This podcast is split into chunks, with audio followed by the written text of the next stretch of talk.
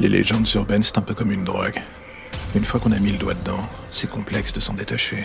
Moi, j'ai toujours eu cette fascination pour le morbide, l'étrange, et surtout tous ces petits trucs qui sont en dehors de notre zone de confort classique. C'est un choix de vie, on va dire. Il est vrai que ça ne se marie pas très bien avec les us et coutumes de la vie courante.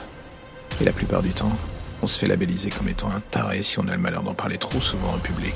Alors du coup, il se passe la chose la plus classique du monde. On s'enfonce dans les tréfonds du net pour chercher des gens comme nous. Des gens qui évoluent en marge du système classique, qui n'ont plus une vision du monde que l'on pourrait qualifier de passéiste. Et l'on se perd.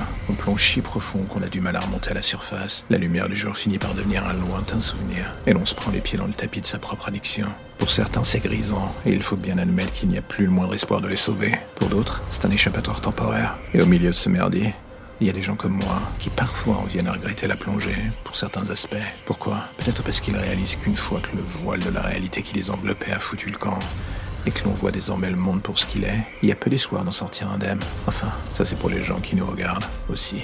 Ça marche dans les deux sens. Pour moi, tout débuta par la découverte de ce podcast. Des histoires bizarres, un peu différentes, une tonalité bordélique et presque incompréhensible au premier abord. J'ai cru que ce n'était qu'un jeu, et comme d'autres, on a pris le pli, on a écouté ces élucubrations narratives, jusqu'à s'y perdre. C'était presque addictif, jusqu'à l'extrême même. La manière dont ce narrateur s'enfonçait dans les zones d'ombre de ces monstres, comme s'il connaissait tout. Et puis au détour d'une histoire, il y a eu un détail qui me frappa, une similitude avec une histoire en cours, une disparition.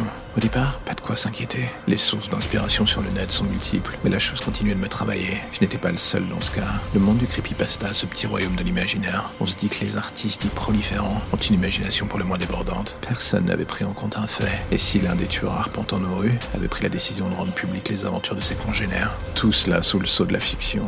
Une bonne manière de passer sous le radar du public. Créer l'addiction chez les uns la satisfaction de voir son œuvre célébrée pour les autres. Et c'est ainsi que l'on a appris à nous dépendre la naissance d'un autre monstre. Le narrateur. C'est le nom que je lui ai donné.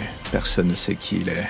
Juste une voix qu'on entend sur des réseaux comme Forchan et j'en passe. Des histoires qui s'échangent sous le manteau en attendant la prochaine. Et ce qui me terrifie le plus, c'est qu'avec le temps et en recoupant chacune des histoires les unes avec les autres, je me suis rendu compte que plus de la moitié se nourrissait de faits réels, de disparitions ou de meurtres, à peine maquillés. Pourquoi est-ce que je vous dis ça à propos de ce podcast? Parce qu'un jour, l'histoire que j'ai entendue était celle de ma sœur, morte, assassinée. Et la vérité, c'est que depuis ce jour, trouver l'identité de ce narrateur m'obsède. Pourquoi? Peut-être pour la simple raison que je voudrais savoir comment il a pu connaître autant de détails sur le meurtre. Moi qui pensais n'avoir laissé aucune trace derrière moi. Visiblement, j'ai été négligent.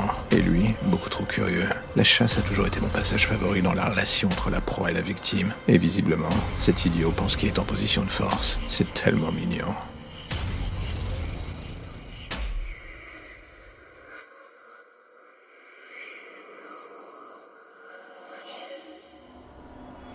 Un jour, ils prendront le temps de comprendre pourquoi j'ai fait cela. Pourquoi je n'en pouvais plus de le voir, de l'entendre, de le sentir. Ils comprendront, du moins je l'espère. Je leur demande même pas de me plaindre, juste à faire l'effort de comprendre, de se mettre dans mes chaussures, un instant, de sortir de l'ombre de l'homme qu'il était, l'intouchable, le père parfait. L'homme à qui l'on donnerait le bon Dieu sans confession. C'est amusant comment les apparences sont parfois trompeuses. Ou alors c'est juste les gens qui sont cons à en crever. Le mot est là, à en crever. J'ai toujours eu ce feeling en moi, celui de flirter avec la mort à cause de lui, et surtout de ce qu'il m'a fait, l'envie irrépressible de la donner pour l'évacuer de mon corps, de mon âme. Un père est là pour aider à grandir, s'affirmer, pas pour vous détruire de l'intérieur. Est-ce que je regrette ce que j'ai fait? La vérité est que non. Je ne regrette absolument rien, mais je ne ressens rien non plus. J'aurais voulu me dire qu'à chaque coup de batte que je lui donnais, à chaque bruit de ses côtes, toutes ses os brisants, j'allais aimer la souffrance que je lui imposais. La vérité est que je n'ai rien ressenti de plus. Je n'ai fait que transmettre ma douleur vers lui. Son sang éclaboussant mon visage n'a rien nettoyé de mes plaies. Au contraire, il leur a juste donné une nouvelle couleur bien plus vive. Elles étaient souterraines jusque-là. Et alors que je contemplais son cadavre, elles explosaient enfin au grand jour. Seul, sous la pluie, cette dernière a nettoyé les traces de souillure. Mon corps en apparence est désormais présentable. Mon âme est toujours aussi sale. De loin, je regarde la police qui arrive vers la maison. Ma mère les a prévenus en rentrant. Son silence avait été d'or pendant des années. Je ne pus m'empêcher de m'émerveiller devant son cri. Pour une fois que sa voix servait à donner l'alerte. Je regardais cette batte à mes côtés, encore marquée par les traces de sang et surtout d'impact. Un souvenir, un trophée, un passage vers l'âge adulte, diront certains. L'adolescente que j'ai pu laisser paraître n'avait été qu'une coquille vide pendant des années. Un monstre en gestation. Je suis pas certain que le fait d'avoir tué mon père change quoi que ce soit. Cela fait des années que je suis morte. Au moins maintenant, lui aussi.